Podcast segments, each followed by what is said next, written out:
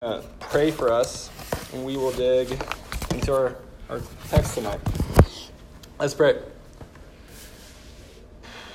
Dear Heavenly Father, um, gosh, I am just so grateful for these students that brave the cold and um, are here even when there's a basketball game happening a few miles away. And thank you that they came to meet with you. They want to they want to know if you are real, if you are true if you have power for their lives here and now in the year 2022. And so I pray that, Lord, you would help me get out of the way so that these students might see Jesus, that they might behold him, that they might be changed by his love for them by faith. It's in his name we pray. Amen.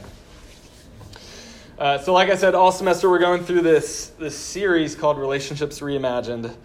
Uh, it's kind of like our effort to dive into the implications of, of what believing the gospel of Jesus Christ does for your life and, and does for your relationships in particular. Uh, if this is your first week with us, the first two weeks we looked at um, two things. We looked at your relationships. They're good, they're beautiful. You were made for relationships with each other. Last week we, we kind of looked at what's broken about your relationships. Why are they hard? Why are they exhausting? Why they cause tears and frustration. Um, and so I think, kind of before we pivot into more specific topics, uh, I thought it was appropriate that we kind of begin with our relationship with ourselves, right? Before we can get to like how we relate to other people, how we relate to the world, we should probably kind of spend some time thinking about, well, how is it I actually relate to myself? I don't even think that was a category I had in college. Um, that I was in a relationship with myself to some degree. I'm to be honest with you guys right from the right from the start, right from the get go. Is uh, I often feel insecure standing up here preaching. I, I kind of highlighted that last week, um, right? But especially when we talk about emotions, especially when we talk about like the emotions you feel day in and day out, uh, because if you've been in relationship with me for any amount of time, uh, you will soon see that I am the equivalent to like an emotional kindergartner.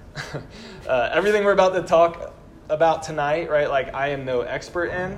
I have not conquered. I'm like, hoorah, this is the three step program. Now fix your life. I am still learning and growing in these areas. And so, getting out of the way from the get go. Um, don't let Robert Knuth's emotional immaturity blind you to the wisdom found in Psalm 42. And so let's dive into the text. Did you notice in 11 verses, I guess it's all right up there, in 11 verses, how many times the psalmist asks himself a question? This is great. It forces you to look at the text. Anybody got it? Eight times. Eight times. Unless I'm wrong. Somebody correct me if I'm wrong. He observes something he's feeling and stops eight different times to ask about it. Like, take verse 2, for example. My soul thirsts for God, for the living God. When shall I come and appear before him? And so, like, we're going to unpack all these layers here in a second. But what I want you to see right from the get go is that, like, there's this dialogue taking place in the text, right? It's going back and forth, and it's happening within one person. In other words, like Psalm 42 presents itself as a scene in a movie with two different characters. And you have to hear from both characters if you're going to understand what's happening in the movie. But like our problem, our problem is that we oftentimes only hear from one character. Like we don't know and oftentimes don't want to know this other character in the movie. In fact, I want to argue that like we'll actually do anything, anything to avoid this character in the movie. There was a study done at the University of uh, Virginia, I think this is back in 2014, and they took volunteers from the community, mostly undergraduate students, and they took away all their belongings, put them in kind of like a sparsely filled room, and just said, hey, we want you to hang out by yourself for 15 minutes. Uh, there was one caveat though. They also gave these volunteers a button where if they pressed it, they would shock themselves. And uh, everybody agreed beforehand, right? Because they didn't know what the study was. They agreed they would pay money to not be shocked. And yet, you want to know what happened? It was, it was fascinating, startling. Three out of every four, no, it was two out of every three guys, so like 66, 67% of guys shocked themselves. One out of every four women did the same. One guy supposedly shocked himself like 190 something times. like, like we should pray for him. Um, right? Like, but but here's the thing, guys. Here's the thing. We hate being with ourselves so much that many of you would rather inflict pain upon yourself than be with your thoughts. Friends, why, why, why do you hate yourself? To use my movie analogy, like, what's wrong in this scene? Why does one of the characters hate another one of the characters? But I think maybe even more of the practical question for us tonight is, is like, what can be done about this, this scene? I think the stereotypical religious answer might you know, be to cut off your emotions because it's not an emotion thing; it's a spiritual thing, right? Like the problem is, you just need to you just need to pray more. You just need to go to church. You need to read your Bible. You know, if your emotion isn't joy, y'all seen the movie Inside Out, right? Like if your movie isn't, if your emotion isn't joy, then there's something wrong with you. Right? It's a problem. Don't pay attention to it. Stuff it somewhere, and it'll be fine. Whereas I think maybe the stereotypical secular answer might be to, to follow your emotions, right? The problem is you just need to get more in touch with them. So, you, you know, find a safe place to feel what you're feeling and be affirmed in it. Emotions are uniquely you, and you need to do whatever it takes to express them. So, it might not surprise you to hear that I, I think both these kind of responses aren't hope filled. They, they, they don't actually offer real solutions and real answers for you in your relationship with yourself. And I think Psalm 42 puts forward a third way. This way says, listen to your emotions. They're real, they're important, they're valuable, but question them because you can't trust them. Ultimately, listen, question, but then surrender surrender your emotions. So th- those are our three points tonight. Listen to them, question them, and surrender them. I can't think of a more explicit picture to like listening to your emotions than in verse 3. Verse 3 says, My tears have been my food day and night, while they say to me all the day long, Where is your God? The psalmist is clearly like in such extreme anguish that like all he can do is cry. He's crying so much that, like, his, as his tears are running down his cheek, he finds himself like eating them. Have y'all ever had like one of those like ugly cries where you're just like, like you're just eating your tear? Just me, okay. Um, right, but not only that, it's kind of this picture of his tears mocking him. They cry out, "Where's your God?" Like translation, if God was real and present, you wouldn't be feeling this way. Whew. Boy. Has anybody ever felt that way? I know I have. But but let's continue. Uh, verse verse four. These things I remember as I pour out my soul. How I would go with the throng and lead them in procession to the house of God with glad shouts and songs of praise, a multitude keeping festival. So if this is a movie, right, like verse 4 is a flashback. So, flashback. Verse 3 is, is kind of how he's currently feeling. And verse 4 shows us a contrast. He hasn't always felt this way. He hasn't always kind of been sobbing, right, with tears running down his cheeks. Uh, whereas now his tears indicate God's absence, his perceived absence. Previously, his glad shouts and songs of praise are a remembrance of God's nearness and goodness. And so I'm going to leave the question to you guys. So which which is it? Seems pretty like conflicting to me. You know, is, the, is the Bible contradicting itself? What's going on? It's, it's confusing. But I think the reality is, I don't even think the psalmist knows. All right, he's, stu- he's stuck in this place of confusion. His emotions are like this complex web, and he doesn't know what to do with them. He doesn't know how he feels about God, his life, and especially himself. I don't know about you, y'all, but like I hate being confused. I hate it. Y'all look at me like I go to Michigan. I'm never confused. Um, like this is why I never ask you guys to explain organic chemistry to me. If we hang out one on one, we're grabbing lunch. I will never ask you about organic chemistry. I hate I hate being confused. Like still to this day, Sudoku puzzles are like a full blown anxiety attack, uh, just ready to take me down. But like seriously, what do you do with all your different feelings? What do you do when you're confused about how you're feeling? Like, I don't care if you're the most stoic person on earth. As someone made in God's image, you have emotions, like lots of them. And you do something with them every single day. You, you do. I mean, I'm going to suggest that you actually do one of three things. Option number one uh, you bury them, right? Classic, you know, stuff it down, pretend they're not there, it's going to ultimately go away. You just got dumped. Well, like, don't talk about it don't acknowledge it, just move on.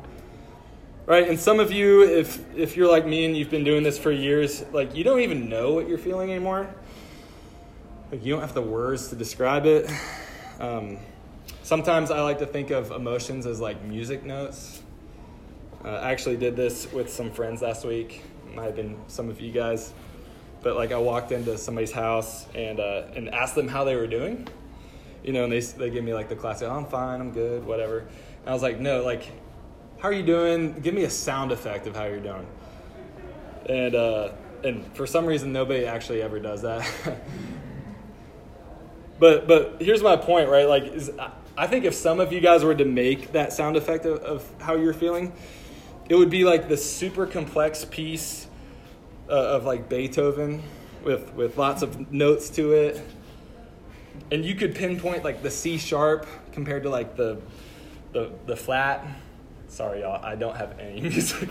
kind of, that sounds ignorant, it is. Um, but like the point is, you could you could catch what was off tune about these different kind of emotional swings you have because you're that in tune with things.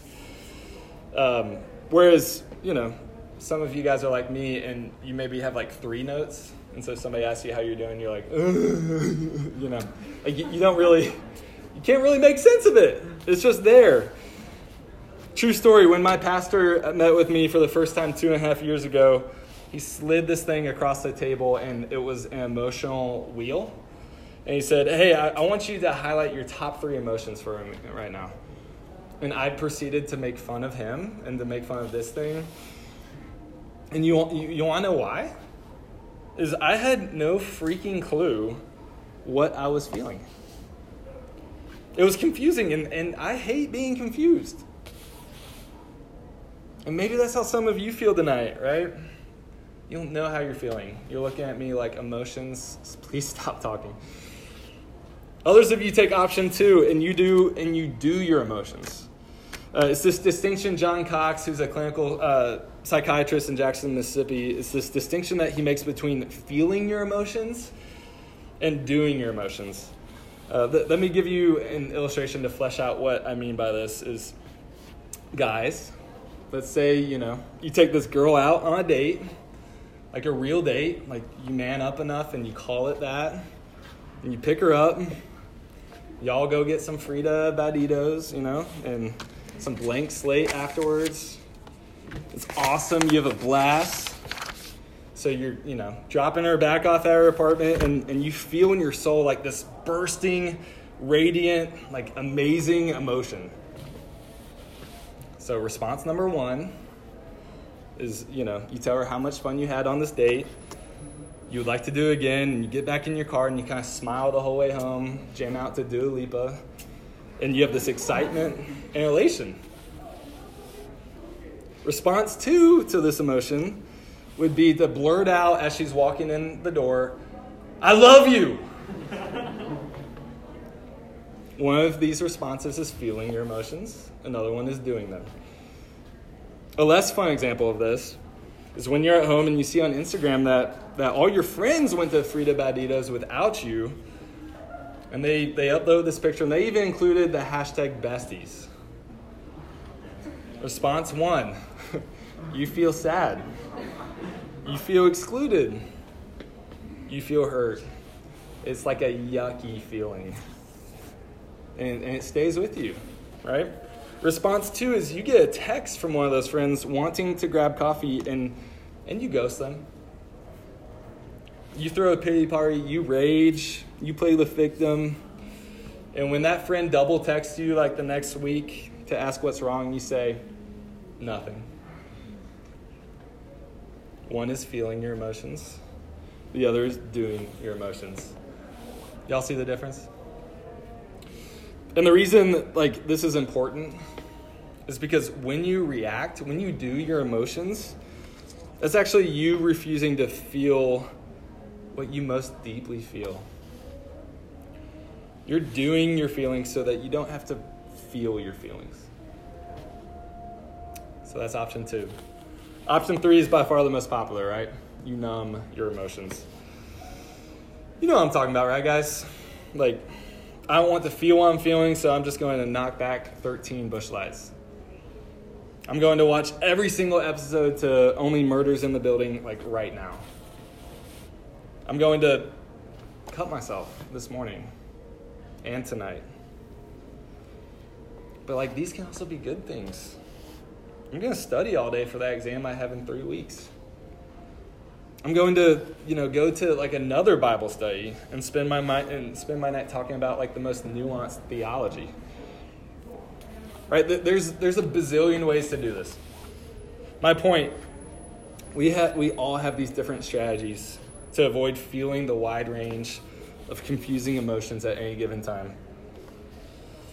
Why okay, so like why do we do this? Like why are we ninjas at avoiding how we're actually feeling. Because it's painful, y'all. I hate to be Captain Obvious, right? But like, it's hard. It's excruciating. To feel what you're actually feeling is to get in touch with the reality. It's to get in touch with grief, sorrow, and, the, and like the deep wounds of our hearts.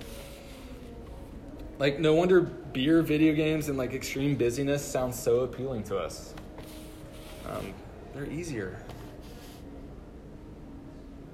You can't just say, like, how does that work out for you? Like, there is no full and rich life without being forced to listen to your emotions. And that's point one. Now, now turning to verse five and point two, the psalmist shows shows us that like it's not enough to just listen to our emotions, right? But like we're called to question our emotions. Why are you cast down, O my soul, and why are you in turmoil within me? Hope in God, for I shall again praise him, my salvation and my God. Right, like our psalmist encounters the conflicting, confusing emotions he's experiencing in verses 3 and 4. But unlike the popular secular approach, he doesn't let them dominate him. He can simultaneously feel his feelings at a deep, deep level but he also has the capacity to like get outside of himself and analyze how he's feeling. Why are you cast down? Why are you in turmoil within me? Why? Why? Why? Y'all remember like Star Wars when um, Obi Wan says to Luke, Luke, trust your feelings. Well, Obi Wan was wrong. That's because your emotions lie to you. Have you ever heard of like false guilt? Like it's, it's when you feel guilty for something like you're not actually guilty for. And unfortunately, like the clearest example I can think of is, is a woman who's sexually assaulted who somehow feels guilty like it's her fault. And it's absolutely devastating. Absolutely untrue. False guilt. But like the flip side of that coin is also true. Like you can be up to your eyeballs in guilt. You can be up to your eyeballs in sin and not feel any shred of it. Right? This is the sociopath who can murder someone and go eat like a steak dinner an hour later. Point being, like, you can't let your emotions determine what is ultimately true. You just, you just can't. And there's a way, I, I think, I see Christians actually doing this all the time as well. Uh, I think is actually pretty dangerous. Here's an example of what I'm talking about. Is uh, let's say you go to like some awesome conference like Passion, or you go on a mission trip, or camp, you know, in the summer or something, and you're working on staff, and like you have this magical experience. It is it's magical. You get totally on fire for Jesus. You, know, you start wearing chacos. You say stuff like blessed all the time. You eat more Chick fil A. I don't know. And then you come back to Ann Arbor and you attend class for three days. And like all of a sudden you just don't feel like you don't feel on fire for Jesus anymore. Like old sins start popping back up and you wonder like what is wrong with you? Why the you from, you know, that one weekend or the you from this past summer is gone? You don't have all the feels like you once did. All the zeal and all the passion is gone, and now you just feel like you're letting God down. Like, anybody? Was this like was this just me in college? When I finally found out like this was just a souped up, like Christianized version of emotionalism, like it, it was the most freeing thing ever. Do you know why? Like it meant the gospel, it meant that God's love for you in Jesus Christ could be true and have implications for my life no matter like what I was feeling in that moment. And like, isn't that what the psalmist is doing? Uh, look at the latter part of verse 5. My soul is downcast within me. I think if this were us, I would expect the next line to read, you know, or, or be something like, So I don't know if I'm a Christian anymore. Or something like, Well, God can't be real, right? My soul is downcast within me. I would think it would say, so God isn't real or something. But what does it say? Right? He says, Therefore I remember you. It's this idea being communicated that, that says that you have to get outside of your emotions in order to question them. You need to be able to see the wounds in your heart that your emotions are revealing if you're ever going to find healing. And the only way you see these wounds if, is, is if you question your emotions. Yet we know, like from experience, right, that like simply listening and questioning aren't enough to actually heal us. That's why we still hate ourselves, even if we do those things. Um, yeah. Which, which leads us to, to point three, and the most important point, which is surrendering our emotions.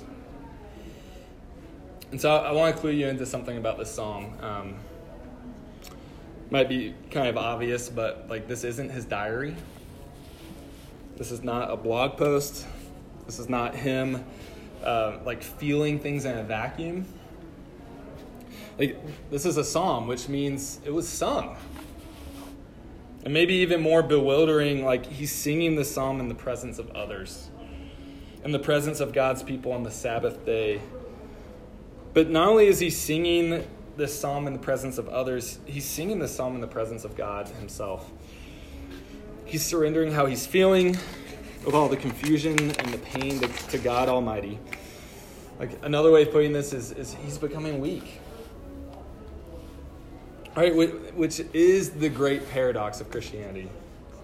It's, it's why like Christianity doesn't make sense to the world. It's why it doesn't make sense to the University of Michigan you would think like the recipe to a healthy relationship with yourself would be something like getting in touch with your emotions and then like out of strength figuring out how to how to fix them. Here's the problem with that.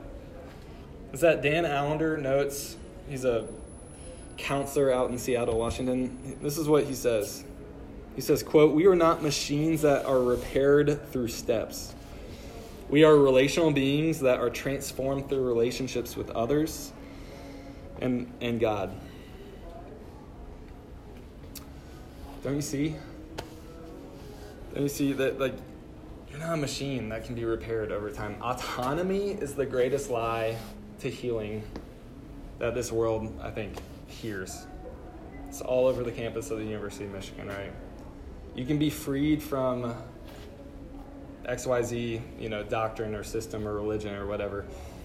You can be free to be you. Right? And like disclaimer, disclaimer, disclaimer. Of course, there are very toxic and terrible systems that people need to be freed from. That's not my point. That's not what I'm trying to say.